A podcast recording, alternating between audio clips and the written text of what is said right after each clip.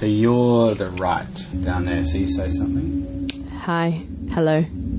Oh, yeah. And this is me up here. Okay. Oh, great. Great. That's so great. G'day, everybody. Welcome to Wombat Radio. Today we're speaking with Katina Olsen and we're in Annandale. G'day, Katina. Hey, Matt. Would you, do you want to, uh, it's a loaded question, but do you want to start by telling us who you are? Uh, yes, I'm Katina Olsen and I'm a Queenslander. I'm a Murri woman. Um, so I, uh, through my mother's line, I'm a Waka Waka woman and Kombumerri woman. So Waka Waka being west of Bundaberg is my great grandfather's country, and Kombumerri is part of the Yugambeh people, um, which is around Surfers Paradise on the Gold Coast. Um, but also Norwegian, British, German heritage. Living here That's between. Sydney and the Sunshine Coast. So there's like home for your individual self and then for your heritage and lineage and then also for your spiritual nourishment and then they're all in different places. exactly. Wow. Yeah. It, And- it takes a while to answer. Yeah. and then I imagine that's similar with communities that you're a part of, that you'd be like, Yeah, definitely. Yeah, especially being between two cities and the way we- work in the arts and traveling between the two and considering equally both as home. yeah. And then not even being in those cities sometimes. Yes. Being like up away from those cities. Do you like being out of the city or in the city? Uh, both. yeah. Definitely being um, in the city is amazing as as in Sydney. I say in the city is great for um, I mean, most of my work is here, and the community I work within, I have strong ties to and have for, I don't know, the past 11, 12 years. Um, and there's a lot of nourishment I get from that, as well as there's a lot that I contribute to that. But then at the same time, it's also nice being out of the city to have the space to come back to give and receive again. Yeah. Yeah. Yeah. When did you first move to Sydney? Uh, at the start of 2007 um, to work with Bangarra. Yeah, I just graduated from QUT in Brisbane. And then since working for Bangarra, you've also danced for independent choreographers, but now also make work. Yes. Did you know that you were going to go and make work? Uh, I think there was a point I started thinking about it more, but going back to how I was at university, like there were there were units you could take for choreography or like putting on a show. Um, and I would always be like, uh, nah, I don't have the experience. I don't want to make anything yet. I want to work for heaps of people and I want to learn and absorb before I even think about creating. So there was a long period of time um, where I think, yeah, lots of different scenarios. I also didn't trust myself. I was quite young. I wasn't sure what to make.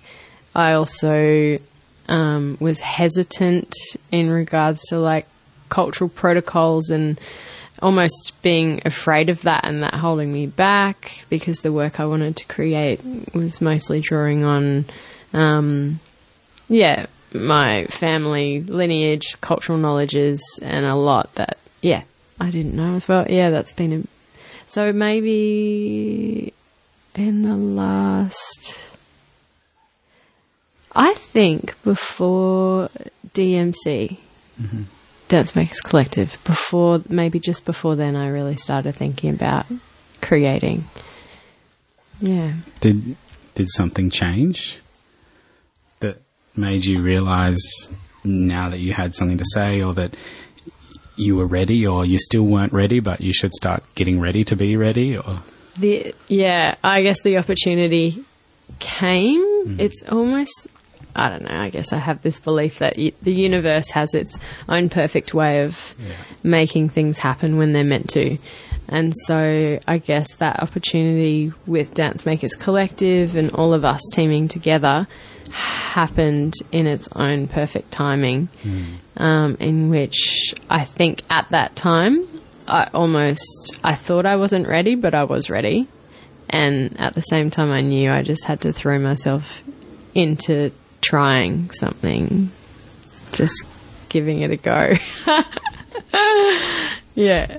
Um, did you kind of feel like, well, sorry. So when I hear you talk about hesitation around these things that you've come from, but maybe you don't yet have the authority to shape or speak on behalf of, is that is that similar to like if I have say a, a parent that has been through a war but and I know and I've heard their stories a lot but I can't speak about it or on behalf of it I don't know what it was like do you feel like you weren't there Uh, yes. I mean, where I am now is realizing that I do have authority to speak on behalf of myself. And I am, I am who I am and where I've come from. That being Aboriginal, you know, Waka Waka, Kombumerri, but also Norwegian, British, German. I have the authority always, and I have that ownership always. Um, but I guess to give context of this, and this is, I think I've shared with you before, um, growing up, I was also um, always like my mum really always taught my like me and my brother to be really proud of who we are and all of who we are, not just being Aboriginal. Um, but of course, whenever I would share that with others, like being kids at school or whatever, um, or outside outside of school, the next usual question would be, "Oh, cool. Well, like, do you do you know like language and do you know your dances and like?" I would be asked if I'd know cultural knowledge, which I had, and still in ways have a limited um, knowledge of many things. I mean, in comparison to what I think I would love to eventually know one day. Um, so yeah, I held a lot of shame around not knowing. Um, yeah, have ha- feeling like there was an expectation that I should know all this when I say that I'm a, an Aboriginal person.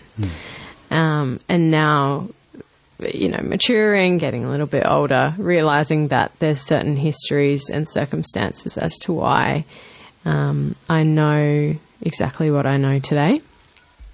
Um, so that's that was a big part of hesitation for me in making work and yeah, being in a place where I wanted to explore and create.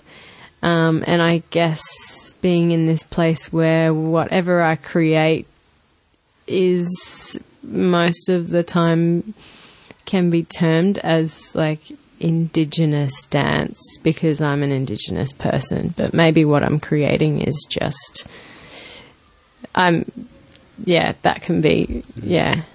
yeah It's really interesting. Um, and do people come to you for say a choreographic opportunity and ask you for an indigenous dance piece or do they come to you and ask you for a dance piece yeah, that has. Uh, there's been some. I can't. Okay, yeah, I think there was a company once that were doing like. They were just doing workshops in schools, and I found myself. Um, they weren't blackfellas. They're a company originated, uh, I think, out of somewhere in Europe. Um, yeah, and they wanted to do Aboriginal workshops in schools, and I found myself consulting them quite a bit and just making sure that they understood that if I was to teach, I would be teaching contemporary Aboriginal dance, um, not traditional dance, nothing straight traditional. Um, and that is because I don't know my own dances, and I would have to seek permission for the dances that I do know. And I would rather not do those other dances that aren't mine Yeah. if the elder isn't there with me. It's it's just a sign of respect. So it does come down to that sometimes if I'm asked to do yeah a performance or something or like oh can you do some aboriginal dance and it, that conversation will always happen first just so I know we're on the same page and that what I do is always contemporary Yeah, I wonder about that if people uh, have an aesthetic expectation, if they expect that what you're going to make or deliver will look a certain way.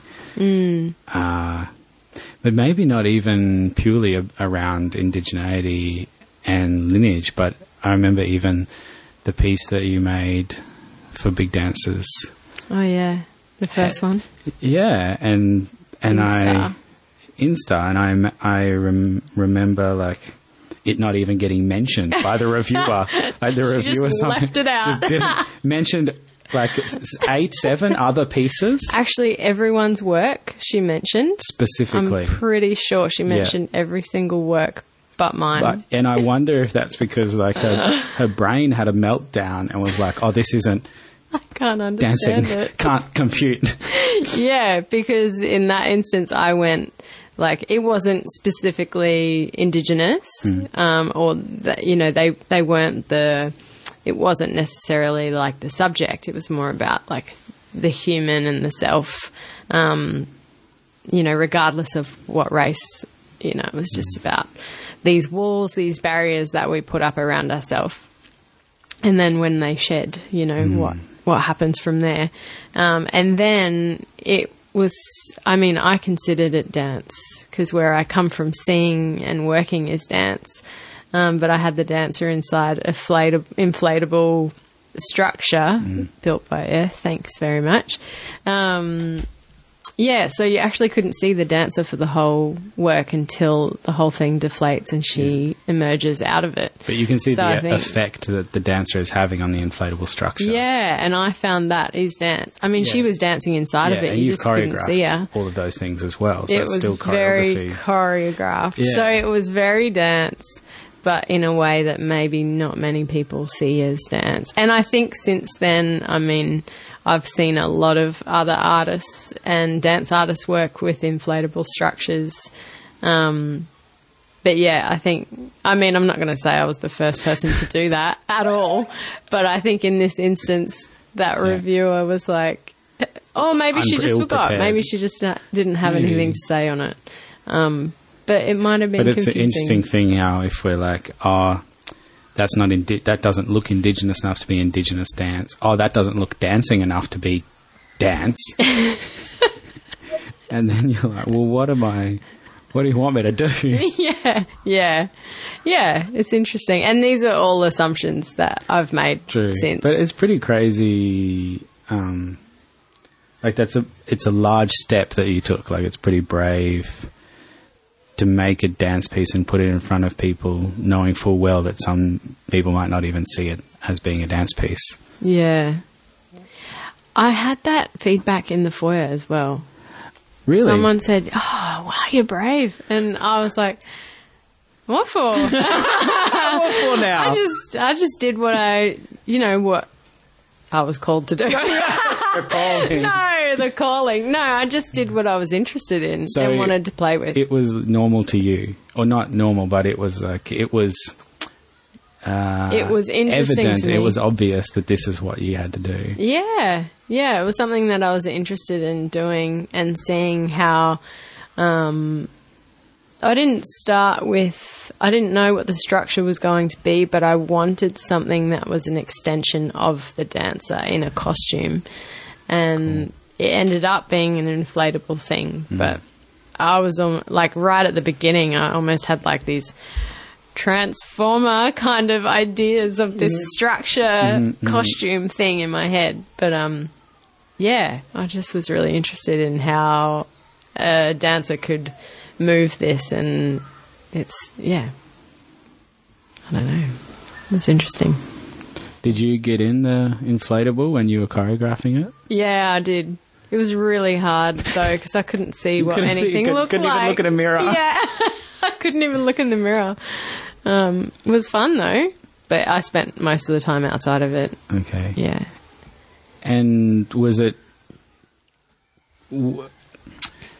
Why was Sophia the dancer in it? Sophia Ndaba. Um, I think because, I mean, she's a good friend and we have a close relationship. Um, but I also wanted to work with, firstly, someone that um, trusted me. And I guess having that closer relationship, you understand each other and where you're coming from. And so there's a language already that you both understand. There's, I, I, I always think that there's many languages that we use in the studio, and say if I was working for a company I'd never worked for before, there's a lot of little terms or just little ways Yeah. that we use words that we use to describe things that Yeah. other others don't. Um, so yeah, starting from that point, just working with someone that could trust me and I trusted them. Um, and then it was a plus that Soph was tall. she had the limbs to be able to work with the. The structure was quite big. Like the egg was I don't know, over two meters high or something. Yeah, Yeah, it it was was quite big. It was wild. Mm. Um, Did it become what you wanted it to become? Yeah, yeah, it it did. I think I would have loved. Um, I've always wanted to revisit that work and put it within something else because, I mean, after that development time, I realized it's a very short amount of time ten minutes. Um, Yeah. and a lot of feedback I had was uh, that people wished it was longer, like it only just started. Wow. And I re- now looking back retrospectively, I realize that I work in this very like slow sculptural way a lot of the time.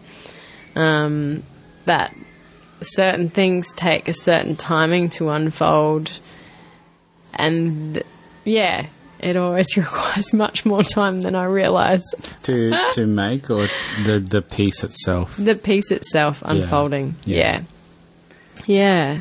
Um, and then I would like much more time with, um, yeah, production, like lighting, and have that an actual development, which doesn't often happen when you work in dance. It's kind of tagged on the end. Yeah. And I think there's a lot that can happen in collaborate, like true collaboration with those, Yeah. yeah, with those two. Hmm. That would be awesome. Imagine four weeks of development time with lights. The whole team. Yeah, like, and actually choreographing with light in mind from the get go, not Mm. just making movement and then, Yeah. You kind Thinking of have about the to light after. imagine that this thing that you're doing is going to be something once it's lit. yeah, and then you get to the theatre and you're like, oh, that's not what I thought it would look like. not that that happened in mine, but Mm. yeah, they, yeah. Uh, I'm keen to hear because that was a that was a solo Mm. piece on somebody else. Now I'm Mm-hmm. keen to hear about the piece. What was it like? Twenty dancers that you made on QT. There were 15. Okay. 15 dancers. Yeah. Yeah. So that was, And that also was not a, a massive amount of time to work with them. no, it was a very short development time. And then they were, I guess, they had to learn how to hear what you're asking them for, Yes. and w- within also the politics around the fact that a lot of the moves that you would want them to do, they haven't been asked to move in that way before, True. because there's different. Mm, I found this. Tell me your experience. I found this when I started trying to breakdance. That breakdancing has an aesthetic that it has because of the people who started doing it and the movement that they had in their bodies culturally uh, and their lineage. And I didn't even have that foundation of understanding a rhythm or groove or gospel or whatever. So when I came to learn the uh, like universal breakdance moves of top rock or battle up rock or whatever. I actually don't have the funk yet. I, still needed to learn how to funk before I could learn you- the steps. Yeah, yeah, yeah. And so I wonder how you deal with that that like constant situation that a choreographer has when they walk into a room of dancers, but that is somehow um, acknowledged and uh, s- somehow approached in the standardization of training when hmm. you're a classical ballet choreographer or a classical jazz choreographer because the steps are so codified and the dancers you work with are expected to know the code. Yes. Whereas you're walking into a room where you have a vocabulary, but it's in your body and there's no expectation, even from the student, that they know it. Absolutely. Or maybe that they're even allowed to do it. Yeah, yeah, yeah. That um, I mean, yeah. Working with the QT dancers, they had the same training that I had.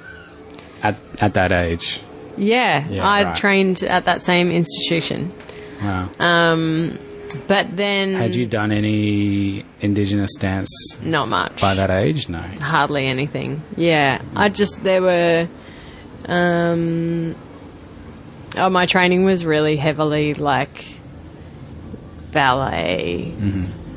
On point. contemporary dance, point work. Da da da. I've seen some good know. photos of you on Yeah, point. it's hilarious.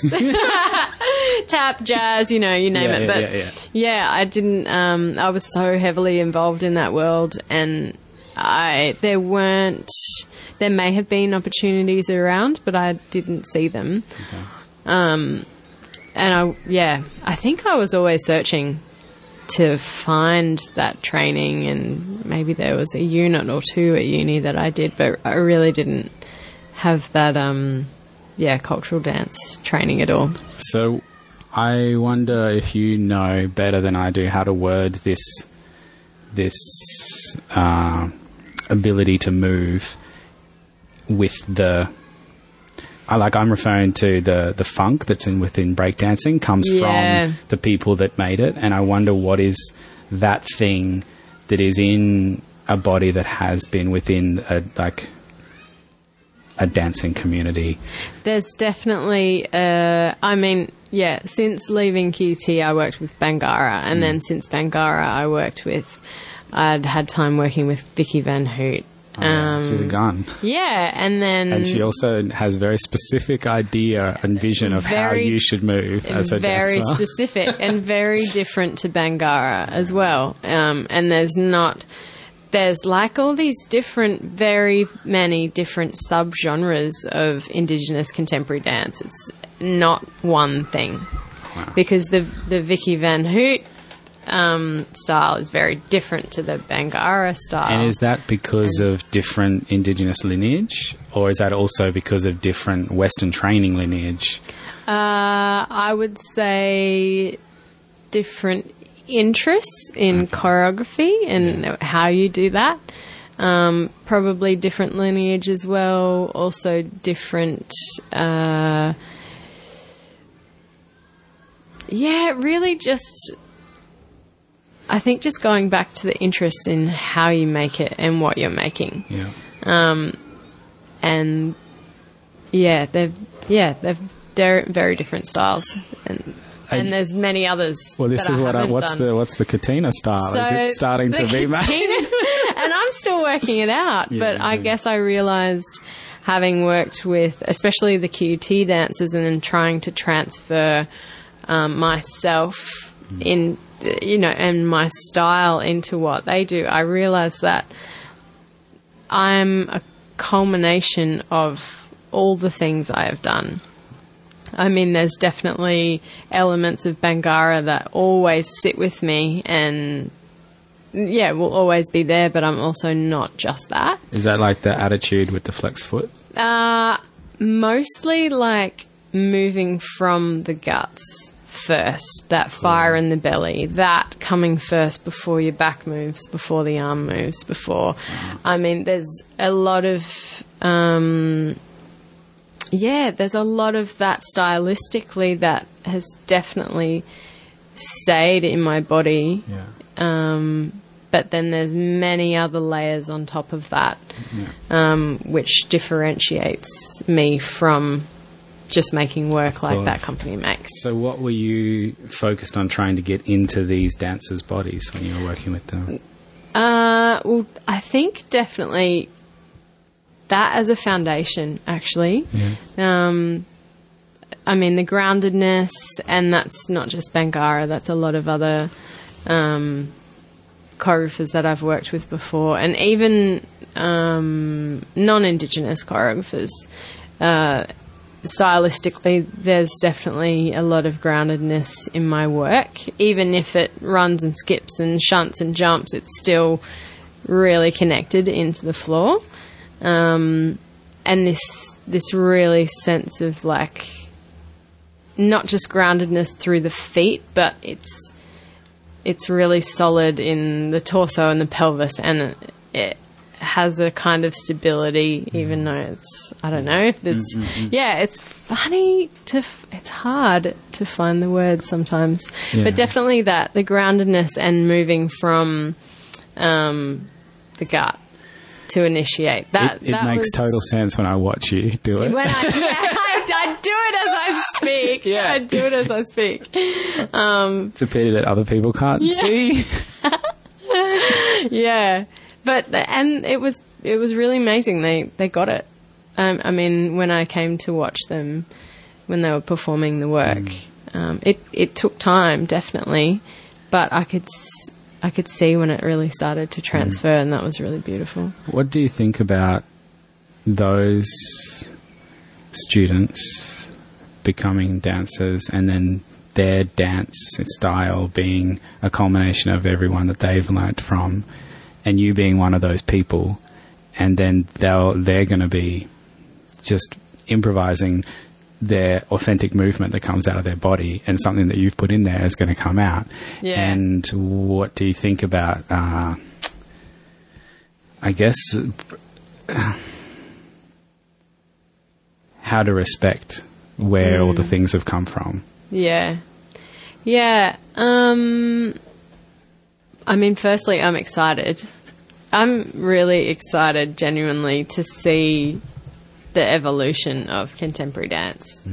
Um Yeah, with all these new voices and new players and information from cultures that had been excluded from the discussion. absolutely. And and not one body or self or voice is Yeah. exactly the same. Yeah. So that for me first is really exciting. I think it definitely gets re- it gets really blurry, um, but in terms of referencing and talking about the influences that we have, I mean, whenever whenever we have a work or there's a program, we have a bio, and that is the references for me. I mean, and I guess everyone writes them very differently, but um, I still really try to list and share with people tho- who those influences were, who those people that I've worked with Yeah. were. And even maybe on a broader scale about when you arrive, all of the people that you're bringing with you Mm. in your memory and history and body and thoughts and Yeah, and I have a lot of like um, Vicki Van Hout is a really interesting person to talk to about this because uh, we've, I mean, we've had a lot of discussions about calm, measured discussions, or excited discussions. very excited. Because you everyone has this knowledge then in their body this vo- these all these different vocabularies and you can't unlearn them. No. they're they're there um yeah they're there and they do come up Yeah. in in things that you make. And hopefully even there's um, the mirror neurons that fire when somebody who's got to put this in their body is then watches other dancers that have something similar in their body and then that affects them more. They're closer to it. Yes. Yeah. So, uh, it can like culturally when we're talking protocol, it can get um, blurry and tricky because some things that are learnt are traditional dance and other people's dances, and then when it comes up in other works, that can be sometimes an unsafe place. Um, it can also be interesting at the same time, but yeah, that that definitely has to be respected. But it is a blurry place because there's no, in the colonized sense of the term, there's not like a regulatory body. Yeah. I mean, there's a lot of us that know what protocols and who to ask, but in terms of the wider Australia, wider, wider, wider, um, yeah, there's not an actual structure to go to. Yeah. Yeah, for I- that. But I- what I shared with the students was contemporary. Right. It, nothing was. Um, yeah, I mean it's interesting because there's still cultural dances within my body, um, but I can. Uh, it's interesting. I mean, I guess if you already know it and you know it's a place to n- not to share certain things, mm. and you move in a certain way. I think there were some things that I did and only a couple of instances where I stopped myself and changed them a little bit because it would look like this or it would look like that. Um, so there are places where I do stop myself, but it wasn't like every. Yeah, it was just a couple of times over the. Mm. I don't know how long did I have to create the work. Mm. Yeah, What what's your what is in your body from your other lineages? What dancing? When you say you don't know your dances, w- uh, do you Mm. What know other- your yeah? Do you know your like Nordic dances, or No. do you know if, if they exist? I don't even know. Do the Nords uh, have dances? Yeah, I mean, I'm, I guess, still discovering that. Yeah. I've been there. I've learnt a little tiny bit of language, which I might be pretty rusty on now, because I haven't been back for a while. How was it? How did did you feel a sense of uh, history or place or anything? I felt a sense of, in a really strange way, I felt a sense of being on country, this connection to land, Wow. which is really interesting. Yeah. because I mean, talking about Norway, it was a place I'd never been to before, but when I first went there, it was a really interesting feeling that I felt home, but it was foreign. Mm. Yeah, that was interesting. Does that? Do you have a? Is it? Would it be fair to say maybe a similar thing happens the first few times that someone who has an indigenous lineage but grows up in Rockhampton, for example, then like actually gets to visit country where some of that lineage comes from, where it's a mm. new foreign place to you as an individual, but Yeah, it still feels like you you have a responsibility to it, or it has a say over you, or yeah, I think so. I guess it's different for everyone. Um, but yeah, I also wonder that if other people, not non-indigenous people, feel a sense of home when they go back to, say, if they've got Irish roots or something, if Yeah. they go back there. yeah. I can't actually pinpoint who I was talking to, but I feel like I have had this conversation with someone that isn't Indigenous that did have um, certain lineage in other places in Europe, and they did visit. And but I ca yeah, I Yeah. can't specify. I've had that conversation a few times. Yeah, Sometimes it helps me to think that there's no such thing as being non-indigenous. Uh, and it's just about over how many generations you've been displaced from that, yeah, maybe. yeah, because I wonder if, say, Australia had been split up into many different nations rather than a single nation um, upon colonialism, if Rockhampton was not in the same country, like post colonial country, as Waka Waka country, if you would be indigenous or not indigenous. Well, In the same way that, like, yeah, you grow up in England, but you have family in Ireland, but Yeah. they're different countries, but they're the same continent. So when when I'm in Rockhampton, yeah, I'm not on country. yeah, That's Darumbal country. That's not my country. But, but you're indigenous to like the this post-colonial idea of uh, the nation of Australia. yeah, but not it's a funny indigenous to. Mm. like this country that you're actually on. And so when I think about that, I think about what am what like what country am I responsible for? yeah, yeah. Wh- what is this? well, you were born on Larrakia country. yes, Yeah, yeah, Yeah. But I grew up in Darwin, yes, so there's like this construct on top of country yes, that I grew up within the construct, even though it's on. So I wouldn't ever say that I grew up within, embedded in Mm. Larrakia country, but whatever was the culture and community and society that I grew up around and that formed me, yeah. You had a it has built on top of. Yes, yeah, Ah. absolutely.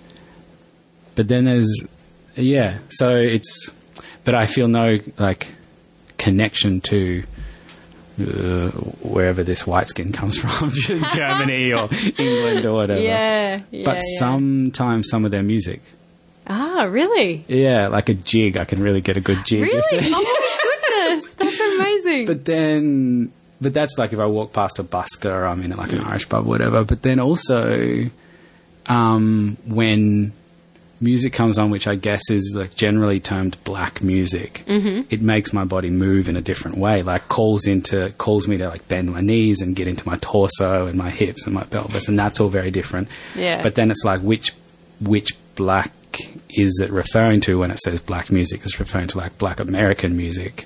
It's not referring to like uh, uh, music of uh, what what's on this map here, Zambia. yeah, true. Yeah, yeah. Even though that has pulled from it's that, been lumped into one. yeah, and it's not referring to like I- Indigenous Australian music. That doesn't No. make me want to move my pelvis. It's mostly referring to Still American pop, the but like African American Yeah. population. Yeah, which is like many another different nations. Exactly. yeah. Many. Different, I remember yeah. when we- and some know and some don't know True. what those nations might be. Yeah. Mm. I remember there was a West Indies festival, Mm. the fir- like a day or two after the first time I visited New York, and it was purely a festival for people who are of that geographical descent, even though that dis- even though those islands had been colonized and then repopulated with a- people of African descent Oh, but a- and also not. And so there are then these populations that come to America that appear black but are not African, so they're not African American. And so they're like, of course, all their culture and language and dancing is different, but you just get lumped in with you do. colors. Yeah, that's really interesting. Actually, and this is why um, I recently had to shorten my bio. Oh, tell me about this. Just for um, Bios are a big thing, I think. yeah, I had to shorten my bio, so there's a word limit, and I had someone um, helping me out and shortening it for me, and they changed um, Waka Waka and Kombumerri to Katina is a mix of Aboriginal and European descent, and I I guess, yeah, I wasn't 100% um, comfortable with. Uh, I worked out a way to make my bio so many words while still having Waka Waka and Kombumerri. Yes. Yeah. Yeah. Because it's important. Um, yeah, it's important to keep that and not be lumped into one because then, uh, you know, it opens up a lot of things where I'm not talking on behalf of all Aboriginal people in Australia. I mean, I read really interesting articles that, like, a person from the East Coast has really dramatically different DNA to someone of the West Coast. So far different that, like, it could be as different as Different a European countries. to yeah, an Asian, you know, Yeah, like yeah, it, it's completely different. So, yeah, that was me hanging on to yeah. Well, to what's staying- important, Yes. right? Yeah. to what is being said by saying those things. Mm. And what's being said is that there's a difference and there's nuance and there's Definitely. details and yeah. Mm. Um, do you want to talk a little bit about this piece that's coming up for uh, Brisbane? Yes. Yeah. So there's two solos. Yeah. Um, the first one I'm performing on the 13th of April. Okay. Friday? Black Friday. it's the program's called Black Friday. It's really exciting. Awesome. Um, yeah, so it's in the evening, uh, afternoon, evening. I think the whole program runs. Um, it's at South Bank in Brisbane, and this solo I choreographed with DMC. It's from our Dance Makers Collective show Dads. So I'm sitting that solo on its own. And I will acknowledge everyone as part of DMC and Acknowledgement seems like a big thing, huh? yeah, well, yeah, absolutely. Because there was, yeah, there were other people in the room, uh, like especially Miri and Anya, Hmm. in um, helping me complete and shape that solo. But yeah, so I've pulled the solo out of Dad's, and I'm sitting it on its own, and I've called it Yalu Dad. Mm-hmm. And Yalu is a Waka Waka word, so that's grandfather, and then father, dad. Um, so that's really speaking on the two really different dance histories of those two men. One being, you know, an Aboriginal man, a Waka Waka man, um, born in 1912. So I had uh, really different experiences. Um, also, in his time, he he wasn't allowed into dance halls. Um, he definitely danced, but his accessibility to even his own cultural dance is really Yeah, different. right. That you know, Like Um, it, it was more accessible than it is to you, or it was less. He wasn't allowed he wasn't allowed to do his cultural dance, and he also wasn't allowed into Western dance halls. Yes, Imagine telling someone no dancing. uh, so you're not allowed to do any. Yeah, you know, That's pretty. um, yeah, really, really not very good. okay, So but your dad um, does dance. my dad dances, and I, I mean, Colin danced. He Yeah. actually, there's a really great story of Yeah. when I think he came back from droving for three months, and you know, after they'd finished their droving, they'd get their pay, and he got good. Like, I mean, it was considered good pay. He didn't. There were stolen wages. He didn't get paid the same as white fellas of course. um, but it was still good pay. Um, in that time, you know, it's a hard time. But he, so when they'd come back from droving, they would go out and enjoy, have a beer or whatever. And I think maybe he was walking past a hall. I've t- been told this story by my mother Yeah. because he told her. And he was walking past a hall, and one of the ladies in the hall, there was a dance happening in the hall. Mm. And she's like, Hey, are you going to come have a dance? And he's like, Oh, no, I'm not allowed in there, you know. And he's like, and the woman was like, "Oh, don't worry, all the men are drunk out the back," you know. So he he snuck in, and he and he said he gave that woman the greatest twirl all around the room and had the best time. And he said he was really good at it too. Um, yeah. So I mean, yeah, I'm sure there were other times when he would have danced. I didn't didn't know about. Yeah. Um, but yeah, he definitely wasn't allowed to practice his own dances or speak the languages or. Yeah.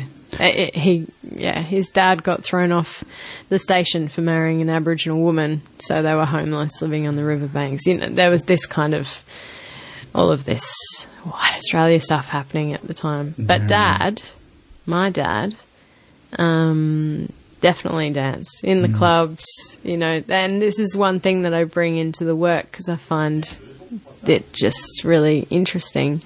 Um, when 30 years ago, he was part of the official tall ships celebrations. His boat, a Chinese junk, the Madam Wong, was an official tall ship. So it was docked in Sydney Harbour for about eight or nine months. It's pretty wild that a Chinese boat is an official tall ship. Yeah, yeah. Okay. It was it was a yeah Chinese junk, beautiful with the red sails with the kind of slats up the yeah really beautiful boat. Um, but on that boat, and th- there were heaps of parties over that time. You know, big celebrations, um, and he was able to dance. You know, he uh, I think, and this is no disrespect whatsoever to my dad. I love him, and uh, yeah, I know that um, of course, his heart was in a really great pra- place, and he really wanted an Aboriginal crew for the boat. Um, but yeah, I think it's interesting how the First Nations person wasn't allowed, was stopped from doing the white dances and his own dances, and um, yeah, other people were allowed to. It's Yeah. interesting. So these tricky questions and Yeah. these ironic histories, I decided to merge them, and I think that's what I I do in dance, and I think that's what a lot of people do in dance is they take the questions and they work them out through the choreography, or through the work. It, it's um, yeah, it that's the research which I find interesting.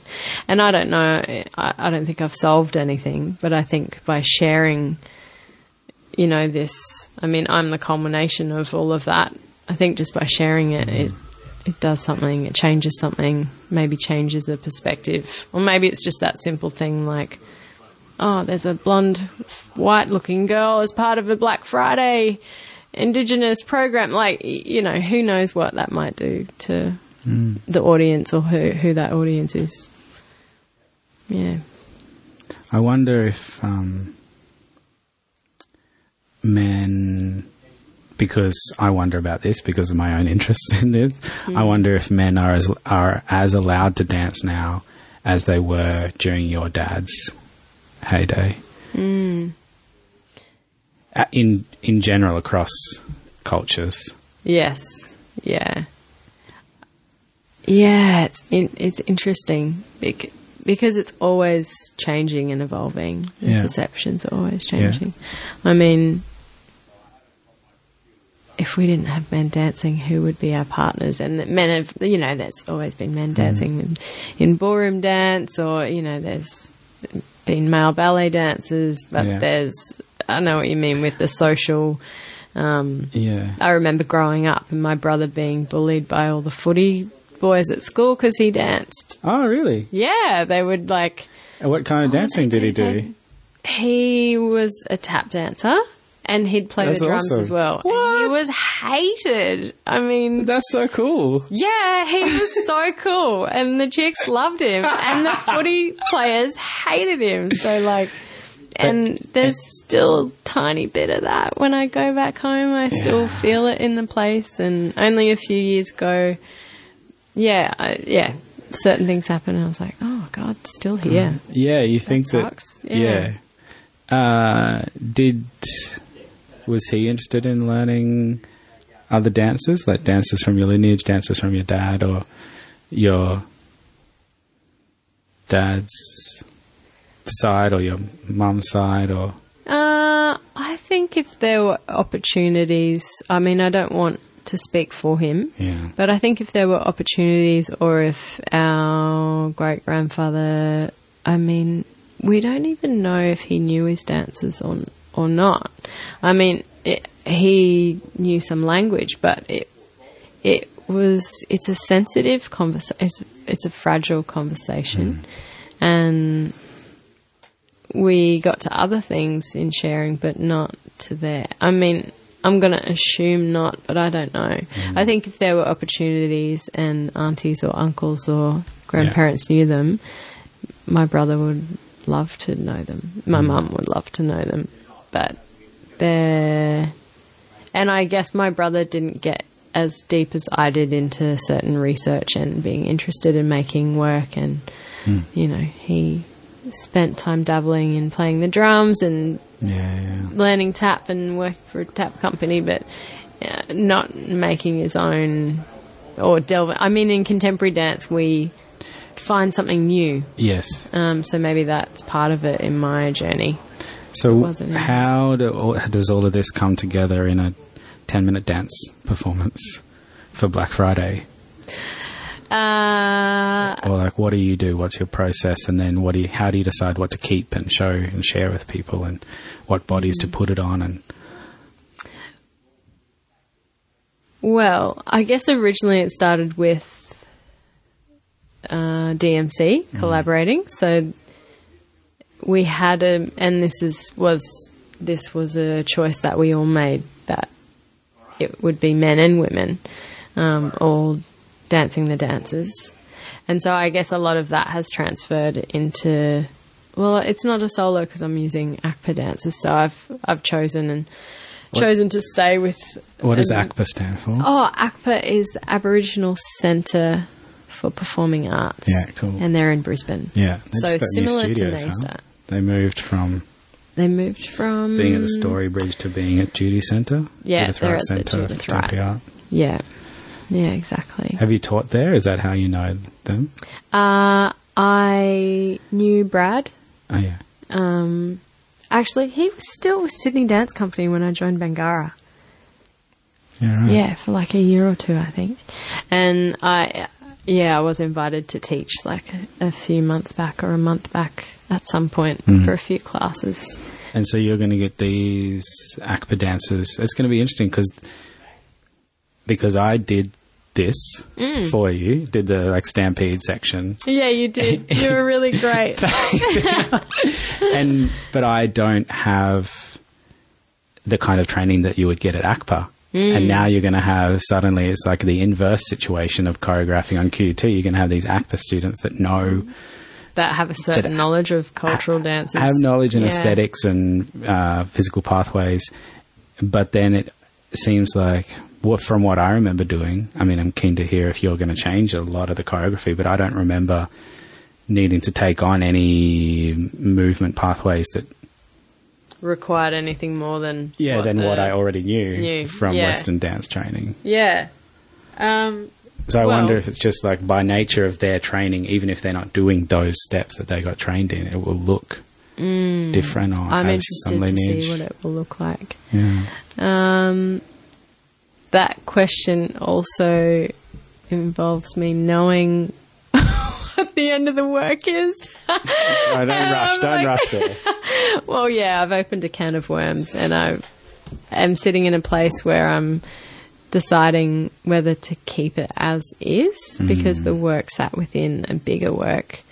And I'm not 100% sure if I. I feel this is an opportunity to find another way. Yeah, especially with these other bodies and their hmm. histories and their lineages, which probably would have, might have similar. Yeah. But then also, it is still, regardless, it is still a short amount of time.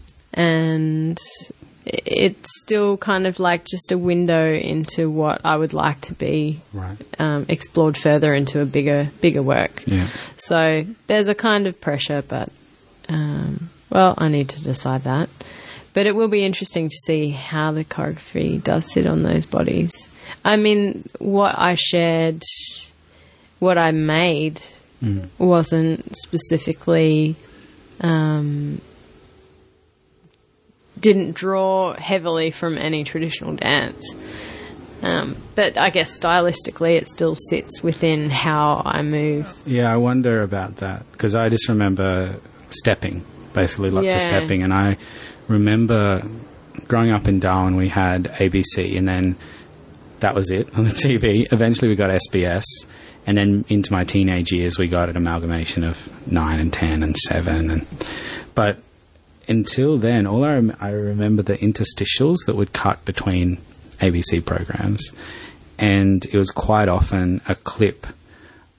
I think it must have been of Yothu Yindi, just like in the camera doing a stomp and doing the hands Treaty.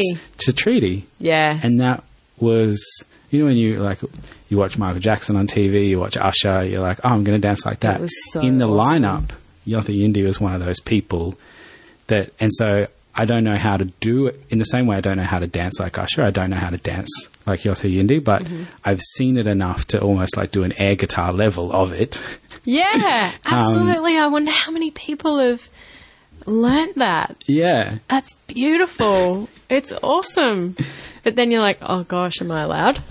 Well, I feel like I'm not doing the thing.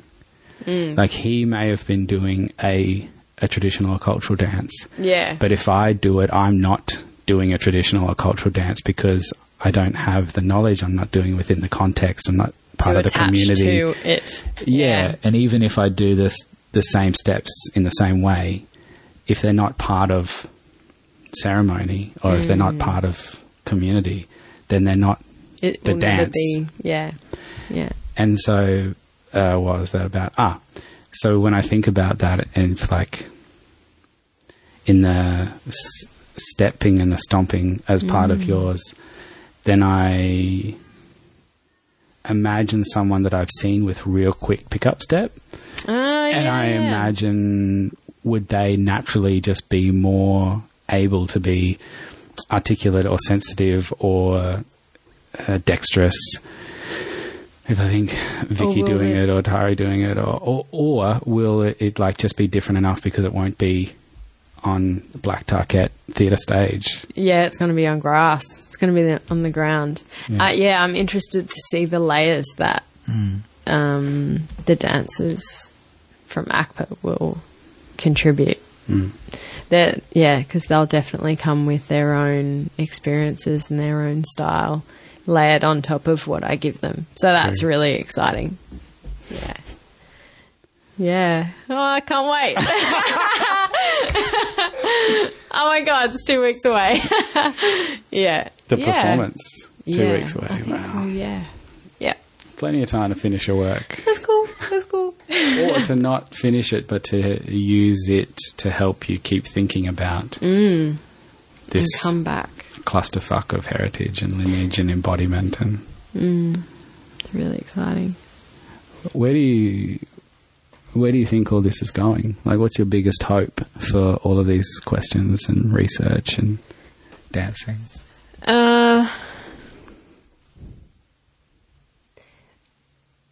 I mean, right, right now, and this has to do with the biggest hope, and well, I don't think there's ever an, an end, but right now, it's being able to have the platform that definitely my mother, grandmother, great grandmother didn't have. Like, and I've also I've had a lot of chats with Vicki just over the past week because I'm doing this acknowledging country uh, residency, and this has kind of come up, and it's I'm going to paraphrase because it was really interesting what Vicki said, but I was like, yeah. Um, as an Aboriginal person and an artist, we are putting our hand up to be part of a continuum. And so, yeah, when she said that, I was like, oh, yeah, 100%, really, because I mean, I speak now about having this privilege to have this platform to share story and these ironic histories about my you know different father figures in my life and yeah re- really having the privilege to share that and to speak on it and for people to hear it and see it. Um, and then also at the same time making new things but also researching and trying to learn and uncover as much as I can about the old things as well. So I know, you know, where I'm coming from, um, being part of keeping that culture alive and hoping that, you know, once I'm done, if I'm, if I'm ever done, Yeah. might keep going until the, who knows. Yeah. But it is part of that continuum and the next generation. I've asked the questions that get us to a place maybe that the next generation I mean, we're always evolving. They go a bit further and ask different questions. Um, I guess my hope is that, yeah, we keep asking the questions and we keep uh, keep keep the culture alive, um, keep it relevant in today, and I guess you know it's still it's still often that in indigenous dance is considered historical and the old ways and you know but it, like it is museum now. yeah museum dance. Uh, you know you see them i mean whatever but It's like a preservation of a time rather than current people. yeah now yeah, Yeah. and that, yeah i guess that's why i work in this way in contemporary and finding new ways and the new dances but also respecting the old and trying to learn as much as i can of that at the same time because that of course informs what i make now um, not just assuming and guessing Yeah. what it all was before yeah And i guess is- that's a big dream Is it a big thing, like you were saying, about not only being visible as being Indigenous, but being visible as being a woman? And that um, that's part of just by you being you is asking all of this cultural lineage and heritage and perpetuation to be considered in a different way than say if you were an indigenous man running a company or a non-indigenous man running a company. Like it's a different thing for you to do it or for Vicki to do it I just don't know any it seems to me like the companies are still like structures that are flagship companies of like of states um, are still very male across any demographic of ethnicity. Yeah, yeah, yeah. It's interesting. I guess uh, it's hard to know when I'm not a man what it would. Yeah, what it would be like. How the world would treat you differently. Yeah, or I listen, think yeah. I think it is hard. There's yeah, God. There's definitely things that happen that. Well, I guess it's hard to know. And what I know, I very much know when things are different, you know. But I guess I don't know. All up, it's it's hard to know. I think, yeah. I, I mean, I go back to like things are always changing, and this is a current conversation, and it won't be the same conversation all the time. There's a really strong um, movement right now.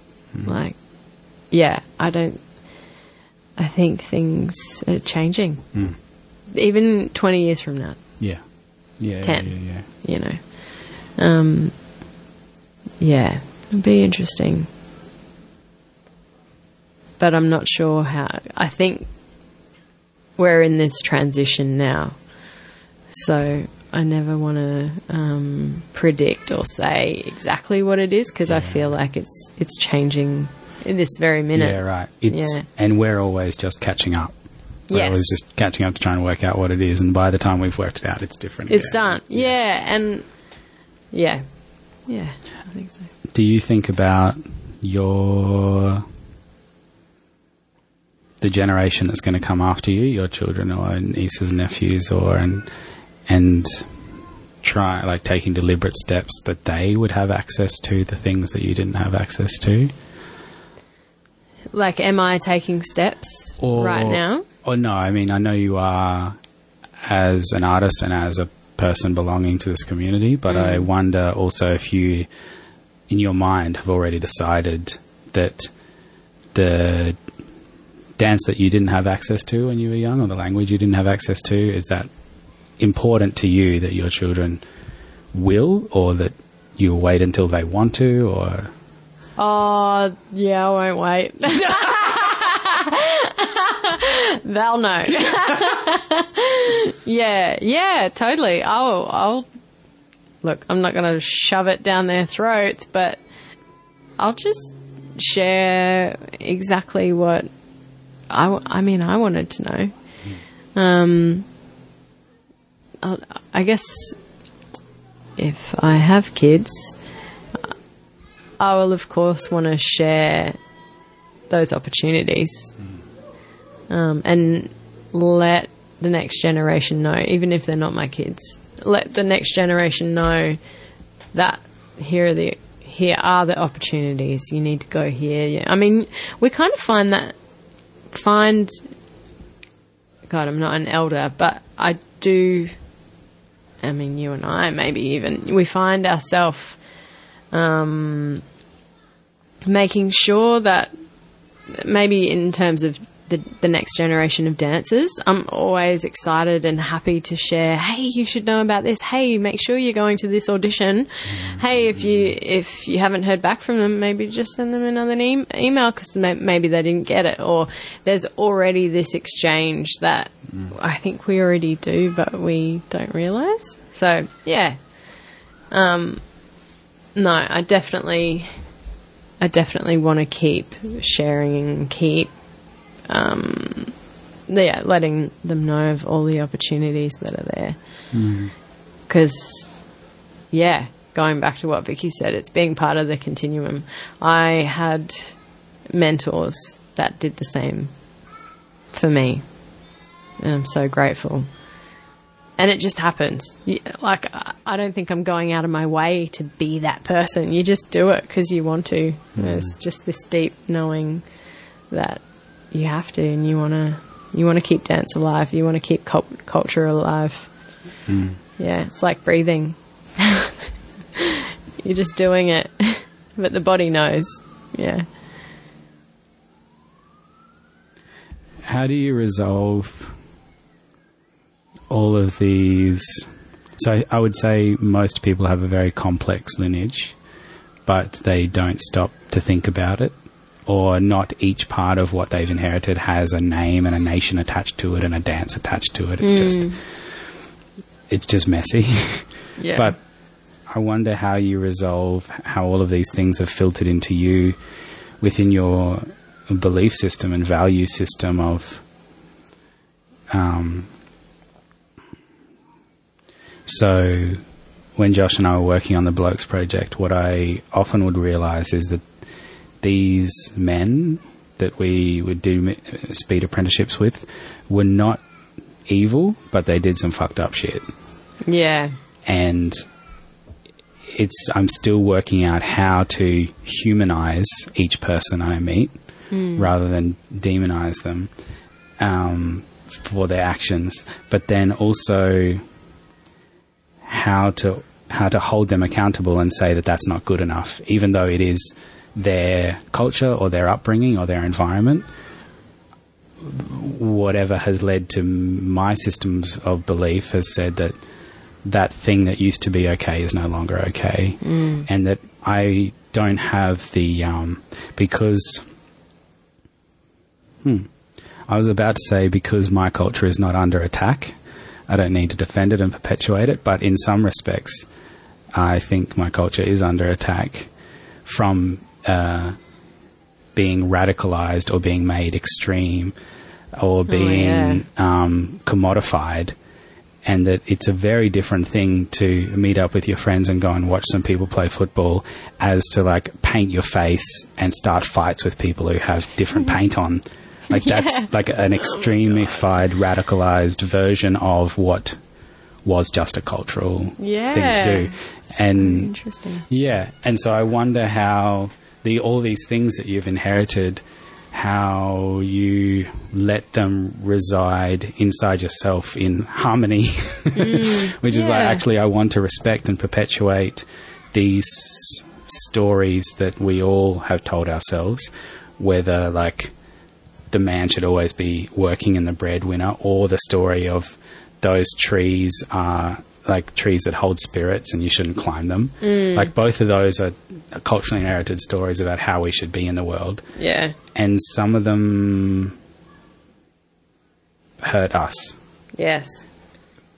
And so I wonder about defending some of them, but also letting some of them die. Yeah. Yeah. Yeah. Well. Hmm.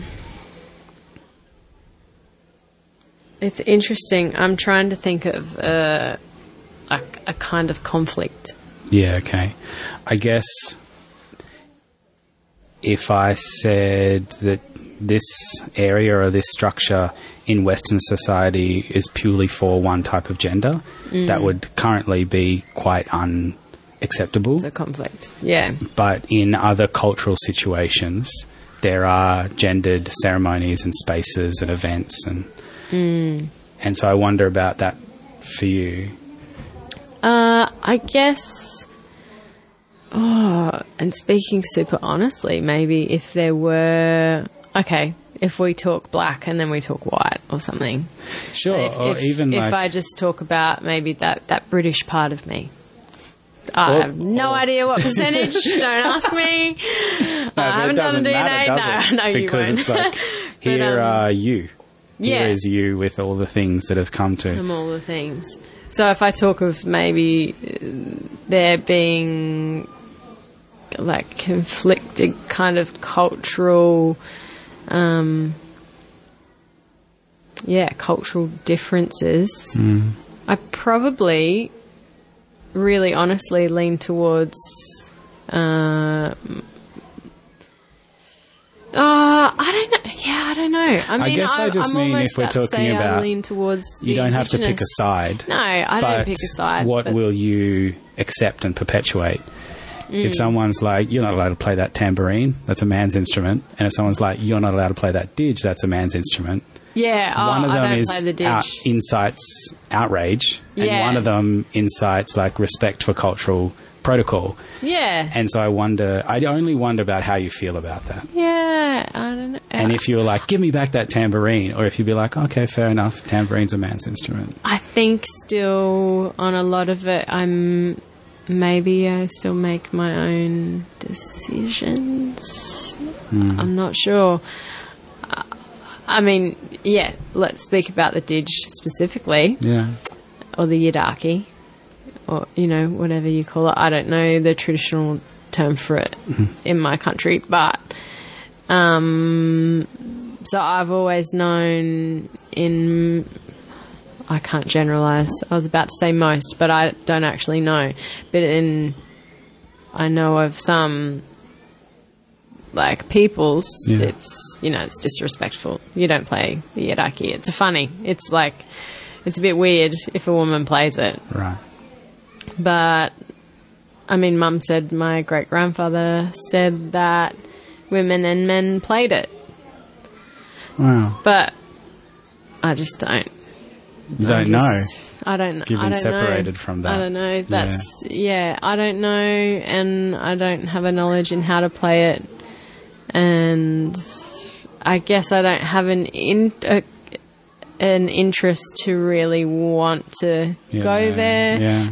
Maybe because from most of what I know is that it is disrespectful. Maybe Mm. that's holding me back from going there, and maybe I haven't had enough um, aunties and uncles around to go. This is a really important cultural thing as part of our people. You need to learn how to play it, or no, you know, it's yeah. I think about my mum's dad, Mm. Him and his wife, so also my mum's mum, they worked in partnership in trucking. Mm. And he would do the man's work, the physical labour, Mm. and she would do the women's work of the accounting and making sure they got paid and keeping relationships good between businesses and people and um, but she never owned anything. It was all in his name because, uh in just in the culture of that time, the woman would Wow, marry yeah. the man, take his name, and then everything would be owned by him. And of course, he should take care of her because it's expected that the man makes the money and brings it home. And uh, we actually, when we were doing Blokes Project development in Frankston, a man must have been in his 70s. He told us that he was a university lecturer and at a time, and he would get paid maybe $300 a week or $200 hmm. a week. And 90% goes to directly to the wife. Like you get the pay packet of the cash and you bring it home and you put it all out and you give it to her to run the hmm. house. Ah, yeah. And then the man keeps 10 or 20%, which in his case, you know, it's like $20. and hmm. that's his money to do with what he pleases, which quite often, and then I made did like two and two, and I s- remembered going into a pub in outback Queensland and seeing a man, and they had their change sitting on the bar where they were drinking, and so they would take their twenty in, and they'd put it down, and they'd get a beer and get the change, and the change would sit there, and they'd just drink it down until, until their it's 20's done. gone and then they'd walk home Yeah. and that's the 20 that they get and so like that household structure doesn't sit right with me now in the way that I've been raised just because two generations have passed and it doesn't give both parties the same level of autonomy and agency Yeah. to be able to change or move on from the situation if it wasn't working for them. Uh, so there's things like that where I see that things used to be a, a certain way and now they're a different way, and I mm. yeah. think that it's for the better. And they're still they're still changing. Like they haven't. Not everybody's moved on from that. There's still a lot of people where like mm. you become more invisible once you get married because you Yeah. are not working with getting your own money. You don't have your own name anymore. Like all of this shit. Even wasn't it the case that if a woman got married in indigenous cultures, she would move to his country? Yeah. Well, I guess culturally going back, I'm. Oh, my great grandmother's side, I think I'm six generations from Wari, the indigenous um, Kombumerri woman, um, traditional woman. And then I'm probably myself, mum, grandma, granddad, William. Yeah, another six generations from Kitty, the traditional Waka Waka woman. Yeah, right. I think it's, yeah, six on both sides. So it's too far Yeah, for me to know culturally yeah, what that was. And, well, maybe not too far, but that cultural knowledge hasn't been passed down for me to know exactly what those kinship systems were. Someone might know, and I'd love to talk to them. yeah, and I'm still searching for those elders that still hold that knowledge. Um, but it's too far for me to compare with yeah.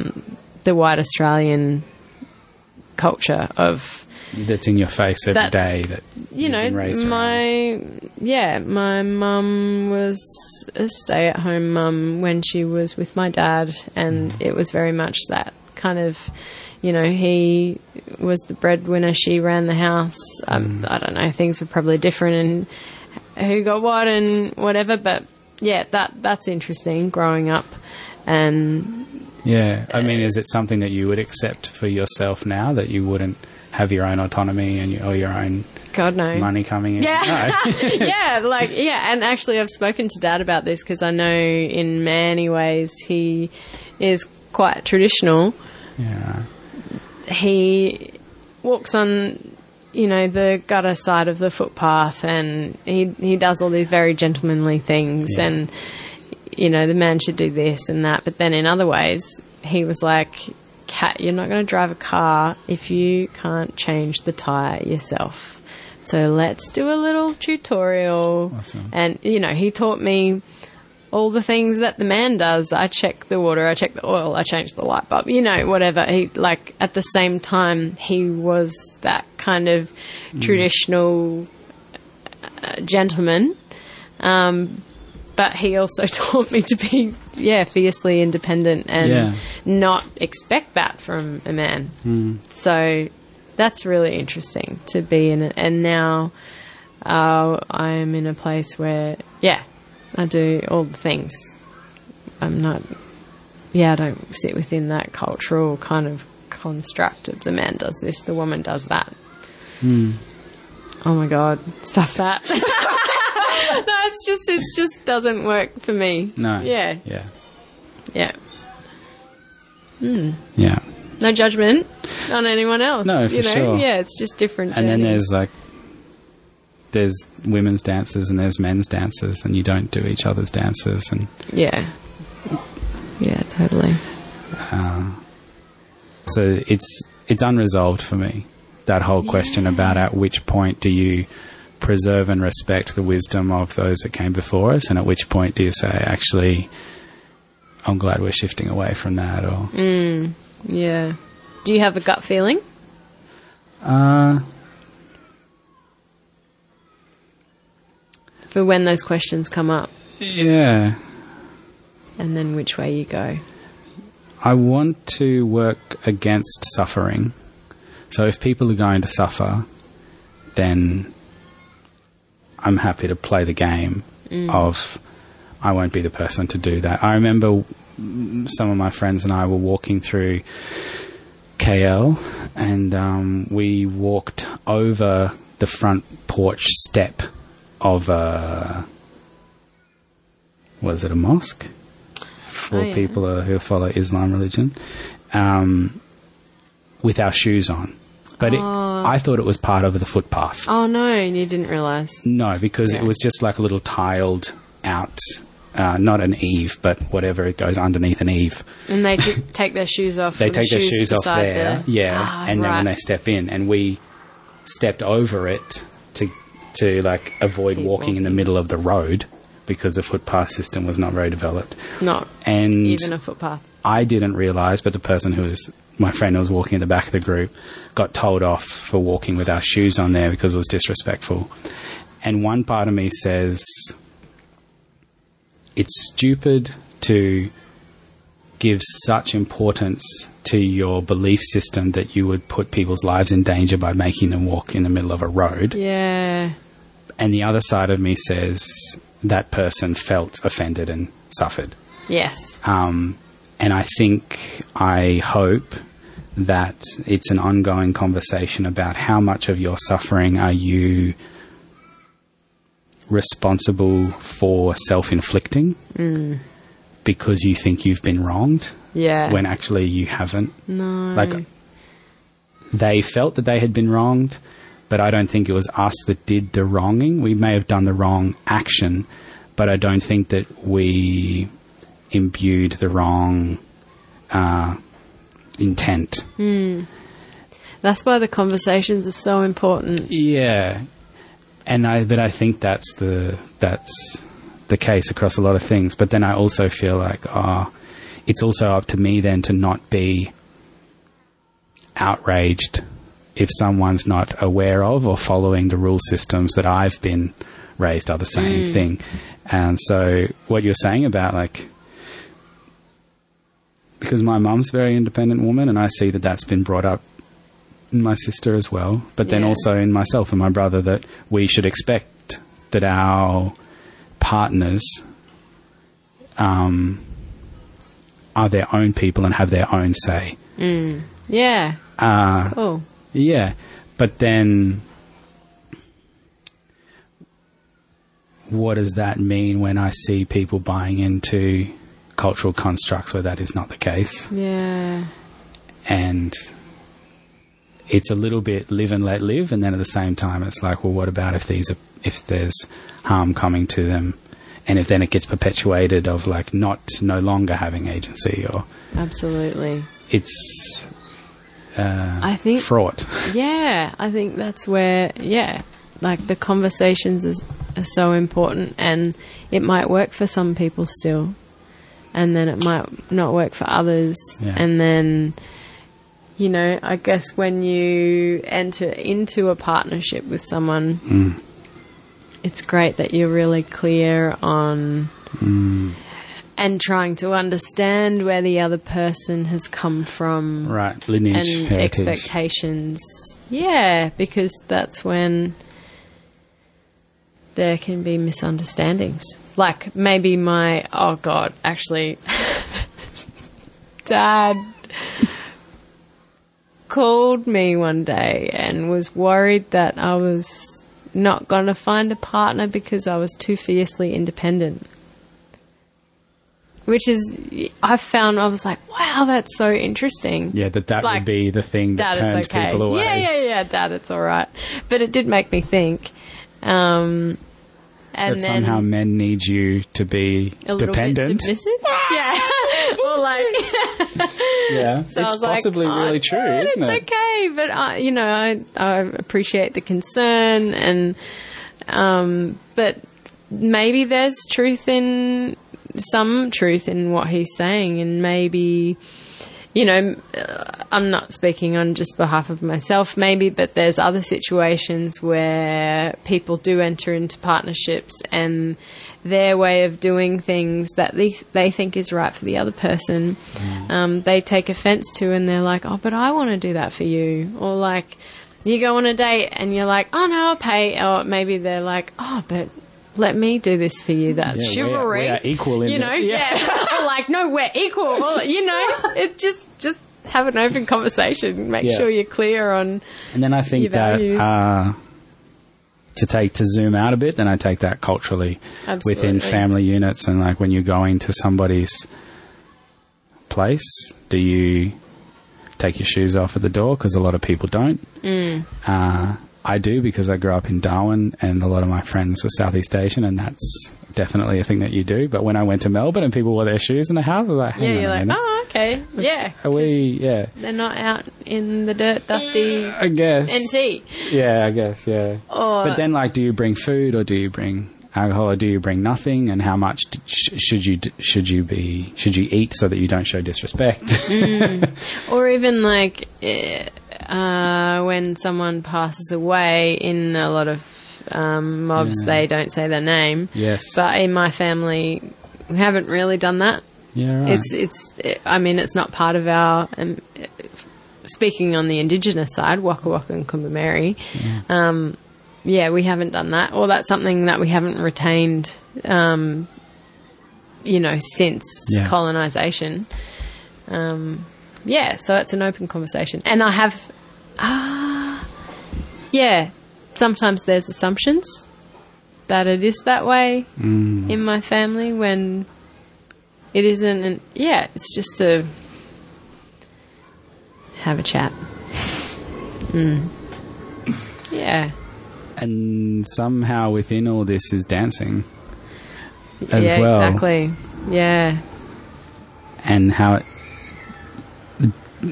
dancing is for different purposes in different cultures. Mm. yeah, Yeah, when I was at the barber this morning, I had an acute awareness that it was all men. And I imagined that it was most of the time only men in that mm. barber. Somehow barbers are like, whether they need it or not, that's a whole other gender politics dis- discourse, but a, like a safe space for old men to go and hang out Ah, at it's the barber store. business. yeah, it's is. like weird men's business. it is. Um, Even though the barber sign out the front says specializes in women's haircuts. Oh, he's trying to get extra business. I don't know. but, yeah, yeah, and I So definitely think about spaces where I don't feel like it's my space, oh, or spaces where I feel like it is my space. yeah. I didn't feel old In enough to feel like life? yes, yeah, like in in even a circle, like a dance circle. What dance is happening, and is this is this my circle to be in? And if I offer something, am I respecting or undermining what is going on? So much consideration. Well, yeah, sometimes, but sometimes I like would be completely unaware Yeah, that I'm even shitting all over somebody's situation. Depends on where that circle is. Yeah, and sometimes I mm-hmm. want to shit all over the situation. Mm-hmm. I'm like, if there's if Good there's, ways as in battle. Uh, battle ways. No, I mean like if sometimes I want to disrupt Ah, what is yeah. going on. If the chivalrous thing to do dancers always is That's what we do. Find new things. yeah, Don't get stuck in the patterns and the routines. it's true. it's true. Not speaking on behalf of everyone, but yeah. Sorry, I broke your flow. no, um, I hope that we look at the things how they are and don't expect that it's a given. Yes. With all things, like with how much packaging our apples come in and with how far we have to, like with how nice the bus driver is and with the age mm. and colour of the bus driver and which routes they drive. Like we, there's, I, I think expectation is the wrong word. I think actually most of the time it's just habit. Yeah. Like I said, new pathways. Well, well, yeah, we'll always change. But we have to work at that as well. yeah, but sometimes you don't work at it until there's a sore spot. Mm. Are you really, when you're with injury or you're assisting somebody with injury, an older person or somebody else, you realize that your walking pace is habit. Yeah. you've got to adjust it true. and- That's true. Yeah, so then how do we Yeah, uh, maybe that's find those sore spots? exactly, and maybe that's the thing about dancing in and around uh, multiple different cultures, and some of them who are hella oppressed and fractured, and some of them who are dominant but still subverted towards nefarious means rather than productive and considerate longevity means. yeah, dancing through the sore spots. Dancing through the sore spots. Yeah. Because I guess Exploring the sore spots. something of what you're doing by bringing up Yungu Dad? Yana. Yalu dad. Yalu, sorry. Yeah, that's okay. Yalu dad. Yalu Dad is that, that you're, you- you're saying that both of these histories are unresolved Yes. and you're not resolving them for us. No. That's not your job in this situation. Playing within it. You're putting them both here. Mm. Well, I am them. I'm part of, they're, they're part of me. Yeah. Yeah. Yeah. Working it through the dance. Nice. Mm. Is there anything else you want to cover that I haven't asked you, or an epiphany? yeah, Not or maybe even like of. something that you try and remind yourself of when you're working, when you're in process, or living. Yeah, I. Uh, when I get stuck within. uh, stuck within the work, or, you know, stuck in a place, or stressed about something, yeah, it's always a. a grounding and a remembering and the asking of ancestors to be with me. Hmm. That that's what I always try to come back to. Hmm. That's what puts me in the place where I want to be when I ground back to place and to the people. And that's, I imagine that's pragmatically seeking out people who have knowledge that you don't have, and also uh, like a being spiritually available. Yeah, yeah, totally.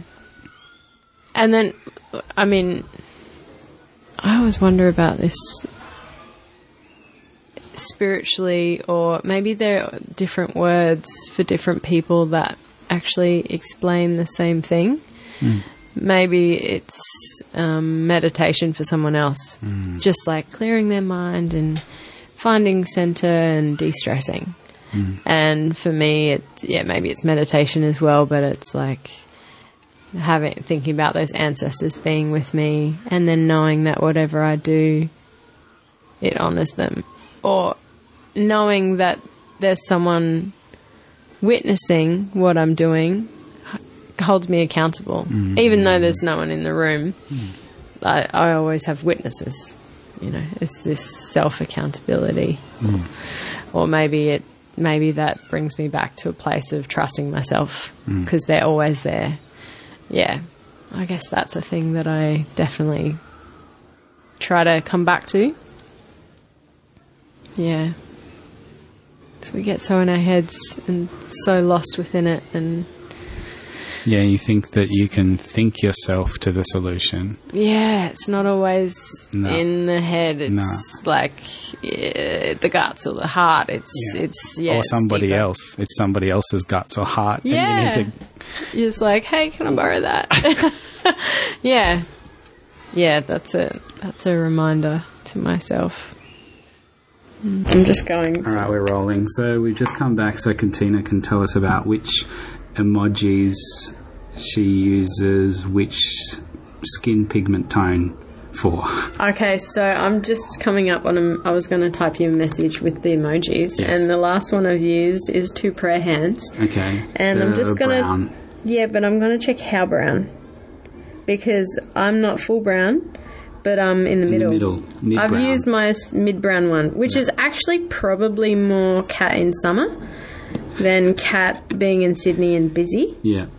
You know? Yes, I'm yes, actually yes. probably that one, but I've just gotten used to using the cat summer. She's been at Moffat Beach for a while. But And then. is it always what else do I is use? every yeah every skin pigmentable Middle. one is middle Middle.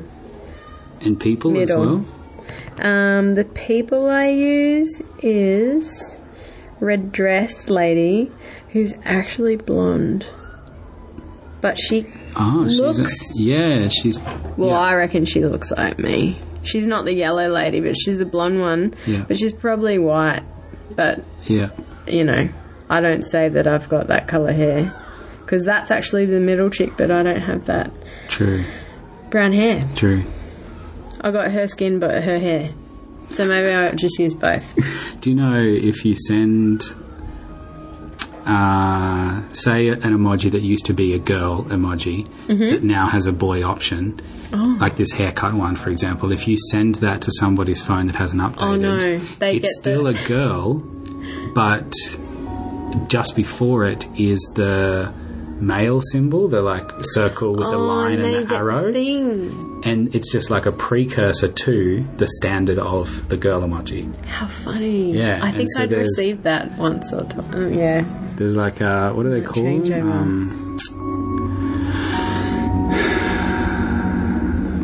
alt alt alt. Uh, they're not alternators. They'd be something else to signify. Okay. It's so cool. But yeah, there's face no palm. my favorite. there's no um blonde hair tanned woman. Yeah. So, like, stuck in how does middle. anybody on the Gold Coast feel represented? exactly. True. Uh, That's interesting. There you go. That's my emojis. thanks, Katina. Thanks, Matt.